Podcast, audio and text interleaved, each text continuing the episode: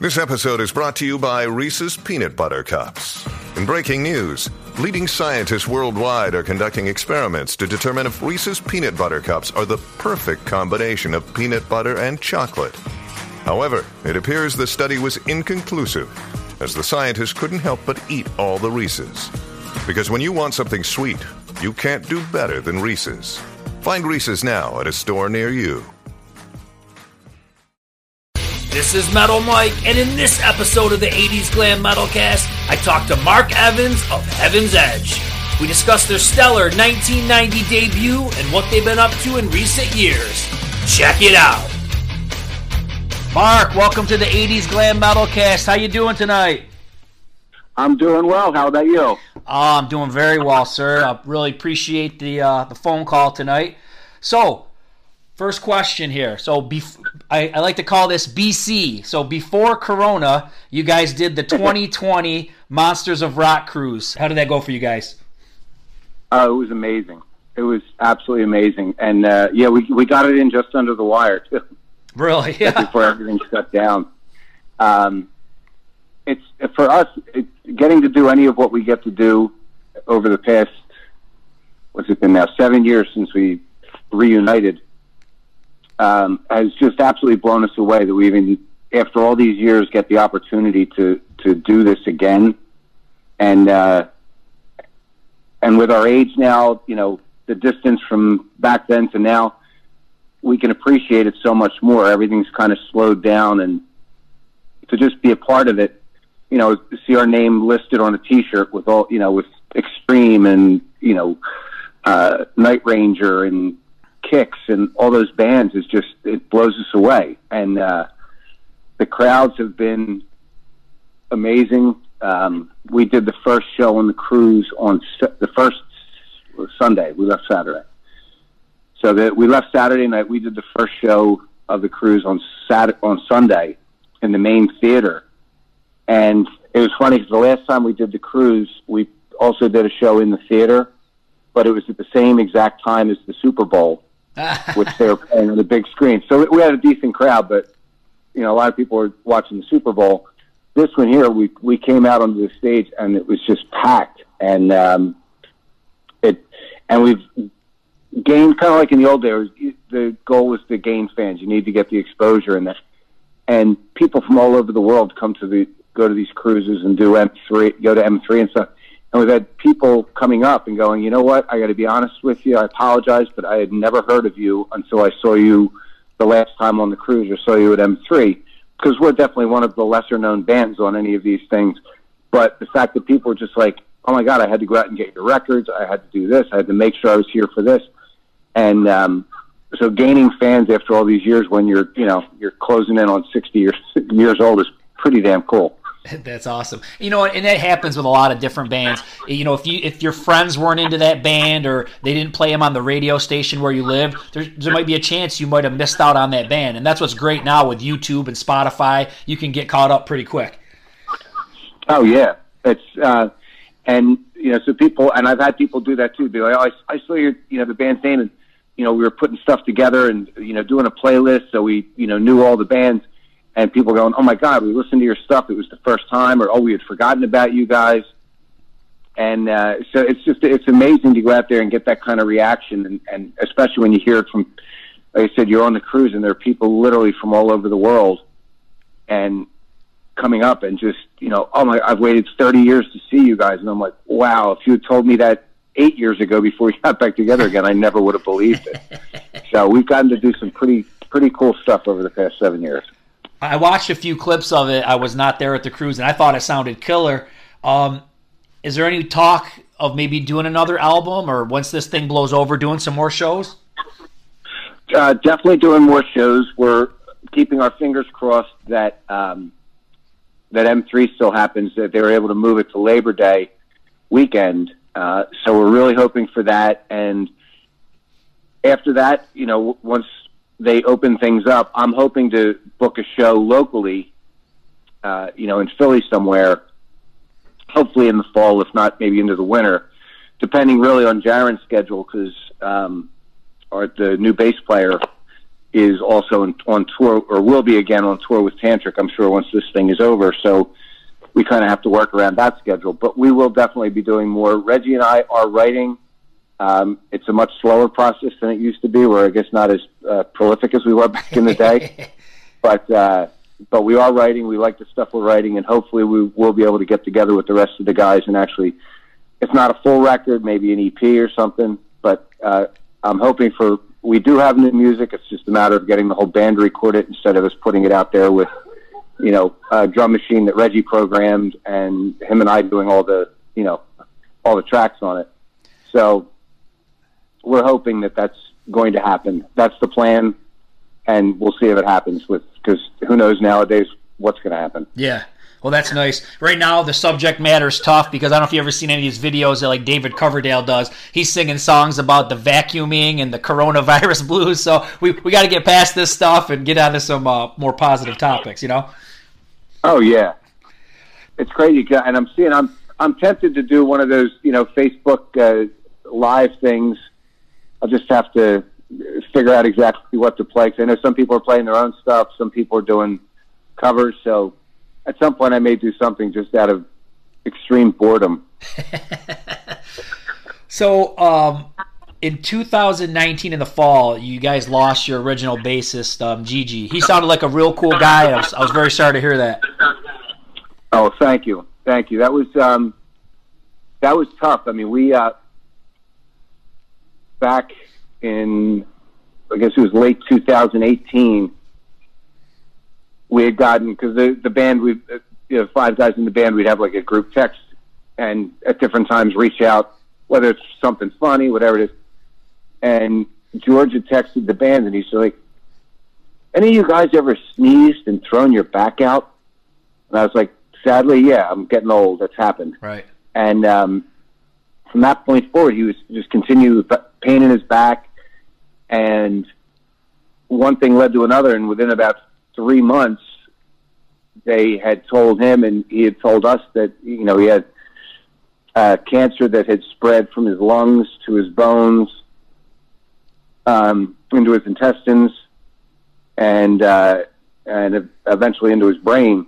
Oof. And they were doing some treatment, doing what they could, but I, at that point there, I think it was just it was all they already knew that it was so far along. He had probably been sick for a while and just didn't realize it. Um, but losing him back, I'm trying to think of it, August August 18th, I believe it was. Uh, losing him was really really tough because it's not. It's one of those situations. We've been in a band together for years. Um, we don't all hang out all the time like we used to, but we went through so many good times and so many bad times, unfortunately, together that it just you you become you know just brothers. And so losing somebody that you felt that close with and the, had so many uh, past the bad experiences, the stuff we went through back in the day when things started falling apart, the stuff we've done since then to share those things with him and with and with the rest of the guys was amazing and I'm so thrilled that we had that opportunity but then when the realization of like wow I'm never going to get on stage with him again um, was really tough you know and seeing him go through what he went through was was tough. But unfortunately, it's kind of a reality now. We're getting to that age, and right. you know, cancer's cancer's a bitch. I mean, it just it doesn't care who you are. It doesn't care what you've done. You know, if it's going to come and get you, it's going to come and get you.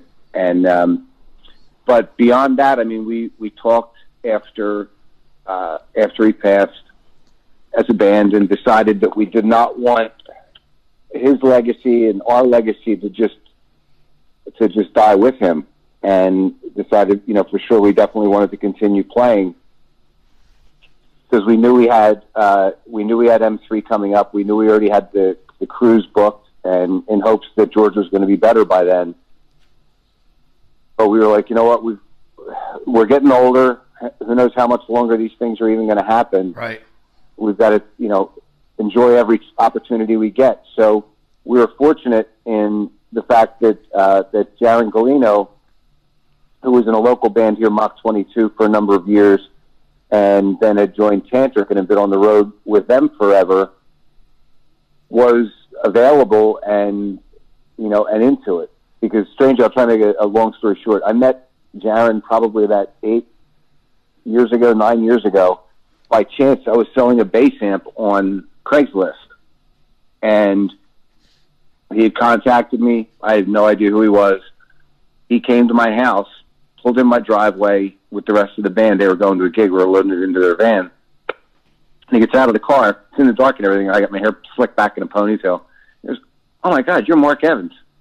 Like, how do you know? He's like probably 22 or three at the time. Uh huh. And he's like, "Oh my God, I'm a huge fan." I'm like, "Really?" and I then I've gotten a chance to know him over the years since since then, and knew he was a great player. You know, great on stage, nice guy, super humble, just loves to perform and play. And so when we were thinking about people, I was like, "What about this guy?" And I sent Dave and Reggie a picture of him and a quick video of him with Tantric because we didn't have time as a band to get together because Dave's traveling all over the world typically uh, for the record company, and they were like, you know what, Mark, I he's the guy. See if he's available. So I contacted him. He's just like, well, what are the dates again? And I gave him the dates. He's like, believe it or not, I'm not booked those dates for the cruise or for M3. So he said, I, you know, he's like, I'm in. And he came down and we rehearsed a couple of times with him, and he fit in perfectly. He was he was the perfect guy to come in.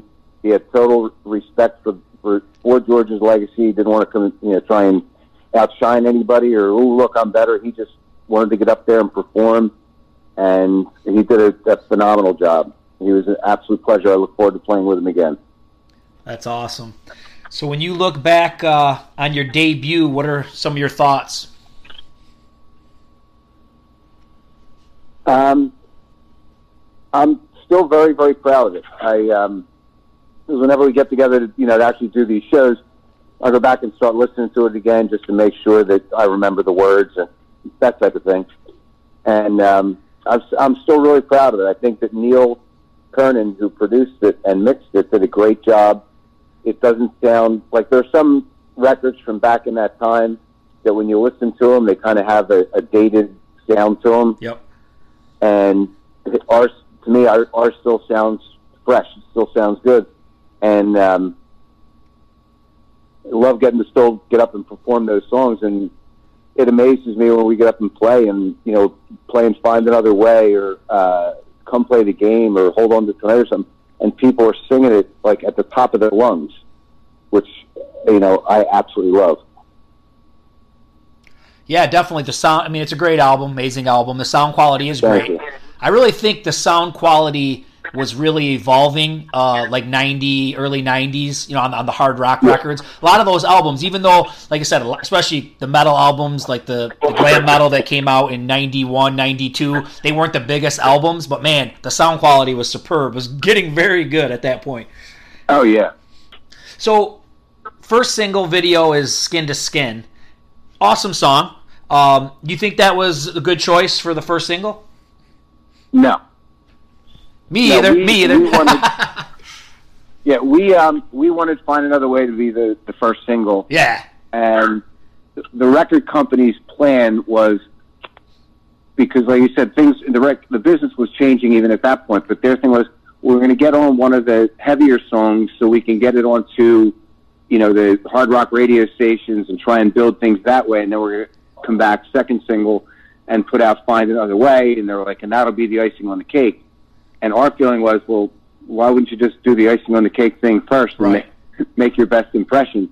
Um, so I, I didn't agree with that, and I, it did okay for us, but it was unfortunate because the Find Another Way video was halfway done when we ended up having issues with Columbia Records.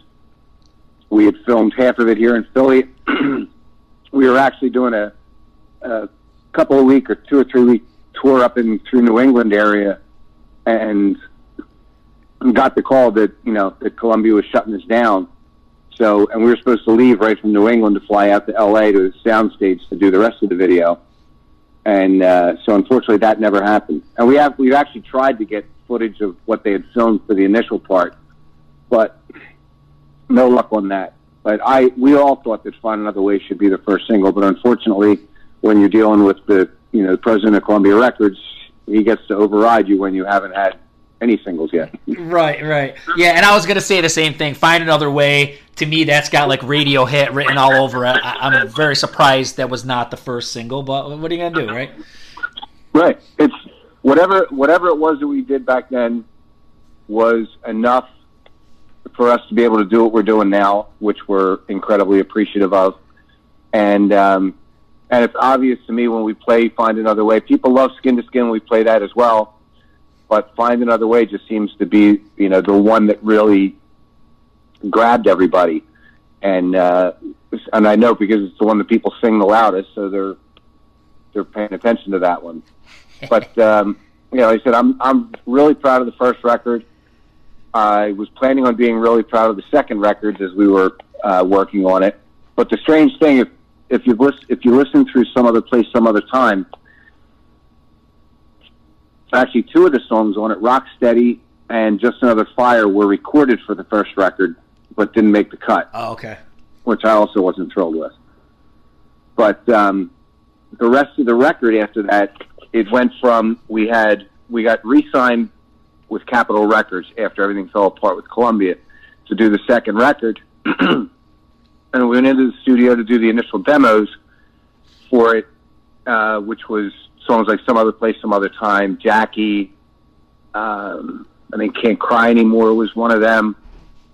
We've done like four or five songs that are, excuse me, really good quality, and we actually had Neil Kernon mix them, even though he didn't record them.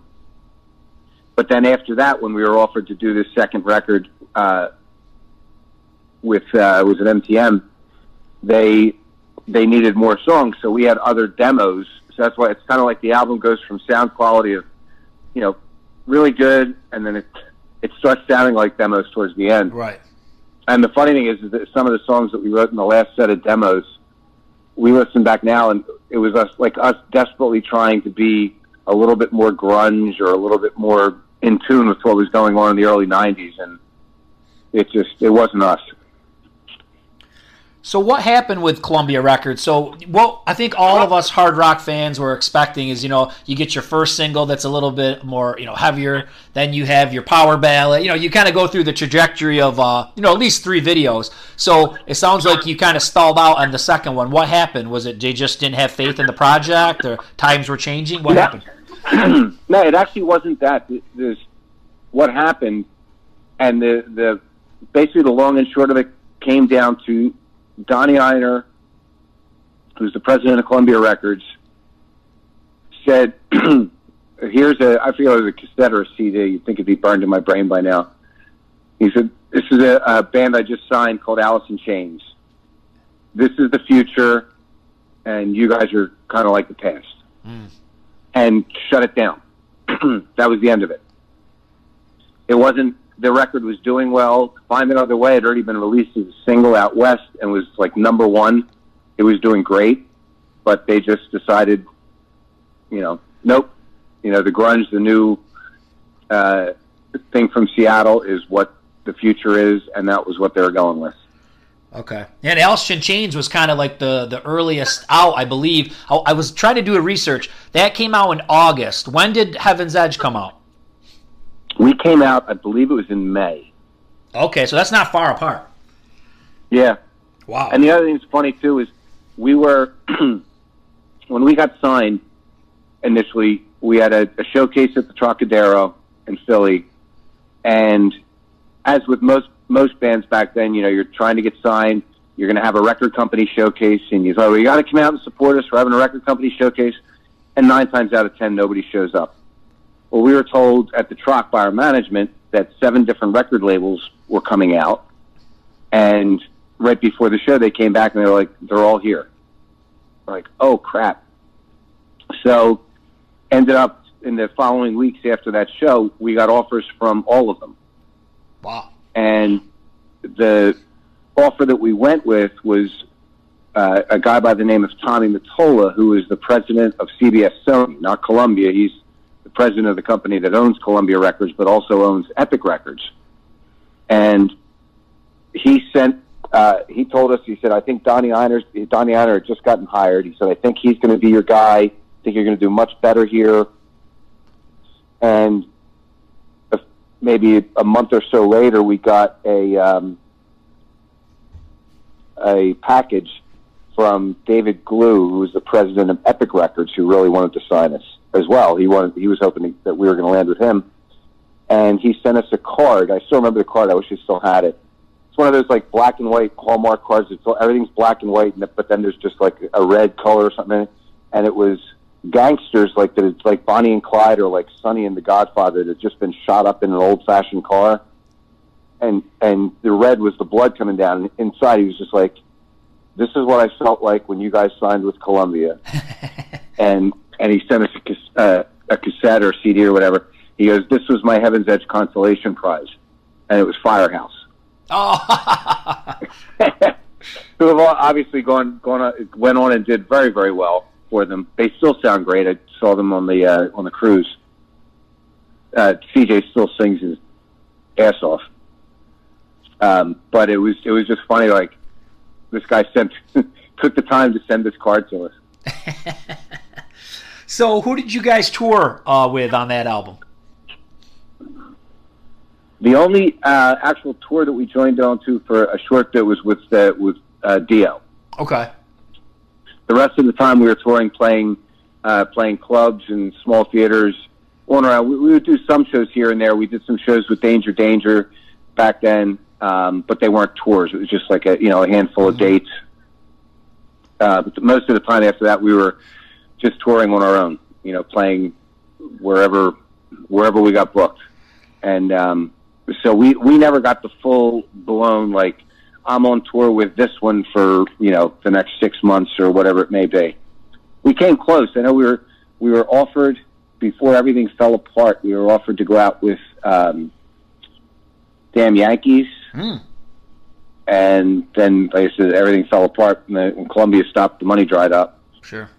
And and also Bad Company, I believe, if I remember correctly. It was Bad Company when they had. Uh, that guy Brian singing, not Paul Rodgers. Right. Yeah, they toured. They toured together on that album. I remember seeing that. Yeah. Show. Yep. Yep.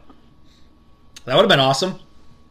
Yeah, but like I said, we get to do these things now, and you know, some of the guys in all those bands, have gotten to know them and hang out with them on the, you know, with the cruises and M3 and everything. So, I said I can't complain. Uh, even Dave, our drummer, who uh, I don't know if you know, but he's the vice president of A and R with uh, Roadrunner Atlantic Records. Oh, no kidding. And yeah, so now he gets to be one of the guys that you know ruins musicians' lives. Sorry, um, right? Yeah. But he, he had back when we first started playing again. He had just finished the uh, that last Ratt record. I think it was called Infestation. Yeah, that's a good one. Yeah and he was also working with uh, with like Queensryche and Megadeth and some other bands that were you know at the in the second half of their career as well. And he wrote a, an email to everybody in the band after we had gotten the chance to do some of these shows, and he said, you know, he said, we've got to look at all this the right way. He said, we are the lucky ones because he said uh, some of the bands that not like a, a Bon Jovi or a Night Ranger or somebody like that, some of the bands that were a little bit more successful than us, he said these guys are still out there trying to make a living, driving around in a van, you know, at yep. fifty some years old, you know, not making a ton of money and everything, and that, but that's their life. They just continue going and, and doing and doing.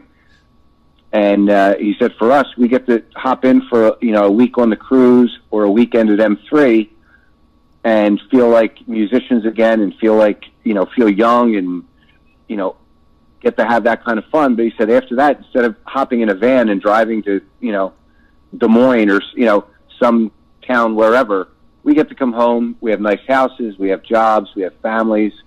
So he said, you know, we, we're the lucky ones because we're not out there struggling trying to do it, but we still get the opportunity every once in a while to hop over to the other side and enjoy ourselves that way. So, uh, we can't complain. No, man, no doubt. Um, being from Philly, do you know the guys from like Cinderella and Britny Fox? Did you know any of those guys? Oh yeah, actually, I went to high school with uh, with Dean Davidson. Okay. Um, and the rest of the guys I'd gotten to know, you know, through just you know being around them. We did a we had done a few shows with Britny Fox. We played with them out in California. Um, and like I said, I had already known Dean.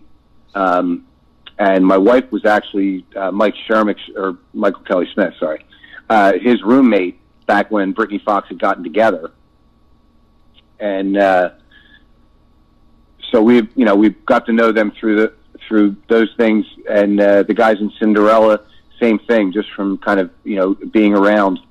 Actually, the original logo for Heaven's Edge, not the one that ended up on the album, the one that's tattooed on my arm that you can't really tell what it is now. But the original logo was actually designed by Emily Keifer, by Tom's ex-wife. Oh, no kidding. Yeah,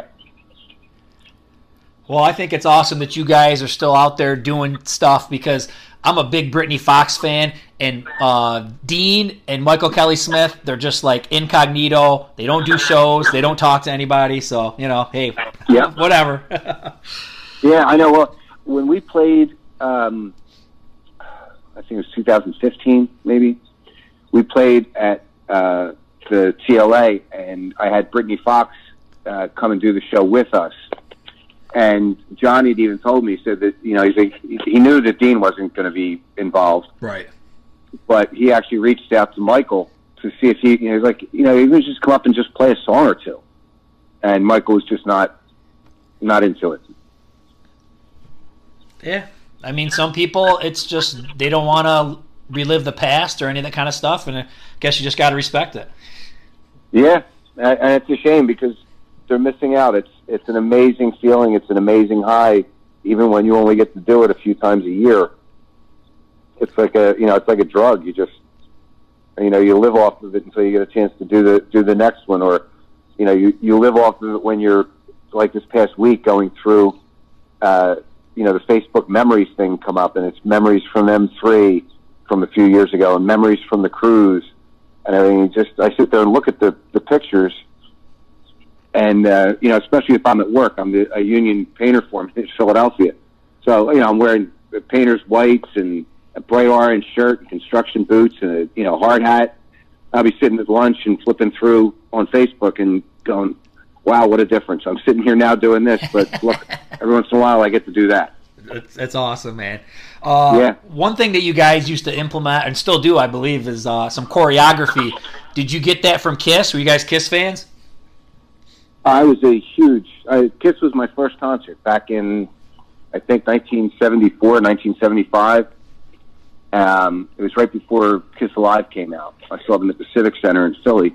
Changed, literally changed my life because, you know, now like everybody, you're you're prepared for anything. You want to go and see a band, or you know, you oh this band's opening up for so and so. Oh, let me watch some videos so I can see if I like them or not. And with Kiss, all I had was the Dress to Kill album cover and it was the four guys in those you know gangster suits with makeup on. I had no clue what I was walking into when I walked into the Civic Center. They came out with those costumes on and all of the bombs going off and spitting blood and fire and I walked out of there like shell shocked. I was I think like 14. it's like I know what I want to do. no doubt. oh, I love them But, too. yeah, but actually, but actually, a lot of the, a lot of the choreography stuff that we did, a lot of that came from a, a local band, uh, lo- a legendary local band around here that unfortunately never got as big as they should have, called the Dead End Kids, Okay. And we were all huge fans. In fact, you might know uh, Bill Matson from the Dead End Kids. He was in the band Tangier. if You remember them? Yep. Yep. Yeah, and um, I started going to see them when I was, you know, probably late in high school. You know, sneaking into clubs, and they were that same kind of unbelievable, like, oh my god, what am I watching? But they did all the kicks, the guitar spins. They were the first ones I ever saw do any of that kind of stuff, and so we decided to incorporate it just because, you know, like it just it looks cool and you know Cinderella had done a lot of the same. Britny Fox had done a lot of the same. It was just kind of a you know a thing we did. Um, but it all stemmed from the Dead End Kids. They were they influenced us. They influenced Poison. I mean, Poison was from York, Pennsylvania initially. They they were fans of, of the Dead End Kids, and um, so that's where a lot of that came from. If you happen to look up, I know there are some old videos of dead end kids on uh, on YouTube, but if you look some of them up, you'll see what I'm talking about. I'll have to check it out. It sounds right up my alley, Mark. Um, Yep. so, as things started to fall apart and Heaven's Edge was didn't have a deal anymore, did you try to form another band or do anything throughout the '90s, or what happened? Um, well, what I did is uh, when I left, because I was actually the first one to say, you know what, I can't do this anymore. It's not working. I've got, you know, I got two kids at home, and we just don't mesh with what's out there right now. We're forcing trying to write like that. It just wasn't working. So I left, and I started because I still needed to make money. Right. So I started a, a, uh local cover band called Pack Pack, and played with you know we played for maybe I don't know two years, two to three years, something like that. But just doing cover stuff, and then the rest of the guys, George, well, not the rest, Steve wasn't part of that because he well, he was already out of the band at that point. But Steve, George, and Dave got with another singer, a guy named Sean. I can't remember his last name, and formed a band called American Pie. And I think they were maybe together for a year or so, and you know, it just it didn't work out. They didn't end up, you know, getting signed or anything. So they all kind of started, you know, moving on to other things as well. But then once once the pack was done, I I'd done that for a while, but I was still I was working during the day, and I was like, you know what, um, I'm just done, and I just kind of walked away from music for years, and just spent the time raising the kids, or, or as my uh, wife would say, so we're in a child coma. We had three three kids to raise, and so you know nothing else at that point mattered. It wasn't like you, you know going out and drinking and partying and doing. It was all went by the wayside. It was you know all about the kids at that point. Totally understand. But it's nice that you were able to come back around. The interest was still there, and you're able to do the cruises. I mean, that's pretty uh, awesome. Oh yeah, I it, we um and it's funny we weren't even we were not planning on getting together. And there's a guy by the name of Kieran Dargan. He's from Ireland, and he would put on a festival called Firefest in Nottingham, England, every year. And it turns out he had been reaching out to Dave through the record company, and Dave was like, "We're not even a band. We're not even a band." Well, eventually, I guess it would have been in 2012. Kieran messaged me on Facebook, and I was like, you know, same thing. I said, Kieran, we're not even a band. I mean, you know, we haven't played in forever, and he was like, "Can I have your phone number? I just want to call you and talk to you." And I said, "Okay." So I get a call from this guy from Ireland, and he was telling me, he said, "Mark, look," he said, "I've, I've," and he started naming all these bands. He said, "I got all these different bands to reunite to come over here and play Firefest." He said, "You have no idea how much people love your band over here." And you know, I talked to him for a while, and he said something funny to me. He said, "Mark, look, let me put it to you this way: You're going to fly over to England for the weekend." You're going to feel like an absolute and total rock star for the weekend. People are going to be just, you know, gushing over everything for the weekend. And then Monday, you're going to go back home and you're going to have to take out the trash just like any other day. and so, and I just, it just struck me funny. And then fortunately for me, or for my, actually for my wife and I, when Firefest was announced, I got a message from a promoter in Athens, Greece and he said, "I can't bring the whole band down here, but while you're over in while you're in England, hello, my dog's coming up to say hi." Um, he said, "While you're in England, he said, is there any way I can get you to, you know, come down to Athens and do an acoustic show?" And I was like, "Well, you just have to fly my wife and I down there and back to London again, and you know, and pay me something and put me up while we're there." So we made a deal, and so we went to England on Friday played on Saturday, and on Sunday got up, and the rest of the band flew home. And my wife Jeannie and I we flew down to Athens, Greece, and decided to spend the rest of the week in Greece. So did a, a show on Tuesday night in Greece. That was one of the best memories I'll ever have of my life because I played for an hour and a half in front of the most passionate music fans I, I've, I think I've ever seen. They literally, when I started playing, there were some technical difficulties that, before I played. We get in there, the place is packed. Um, get up on the stage, and I once I finally was able to start playing, once they got the guitar situation fixed, I had a little tray next to me that had uh, you know, s- thing of tea on it, some water and everything. People started putting shots of Jack Daniels up there for me. And I started playing the first song, and they started stomping their feet and pounding the tables and singing so loud that the drinks just bounced right off the tray. wow, that's crazy. it was it was crazy, and I played for like I said an hour and a half. I literally I learned because I don't play guitar on all the songs, just like on the acoustic one. So I learned everything that could possibly be played of a Heaven's Edge song, plus some other newer originals that I had, just by myself on an acoustic. To these people that just were going nuts for an hour and a half. I finished the set with saying thank you, good night, and they started screaming for me to play Hold On to Tonight again. Wow. I'd already played it, and and I kid you not, and uh, you know, not embarrassed about this, you know, at all. I started playing Hold On to Tonight again, and they started singing so loud that I just stopped singing, and I was, I mean, I was up there sweating, so nobody could really tell, but I was sitting there listening to them sing to me because I stopped singing and just started crying. Wow. It was just this incredibly emotional. Like I couldn't believe. It. I'm like I'm in freaking Greece. I was afraid that they weren't going to know anything, and here they are singing along every word of every song.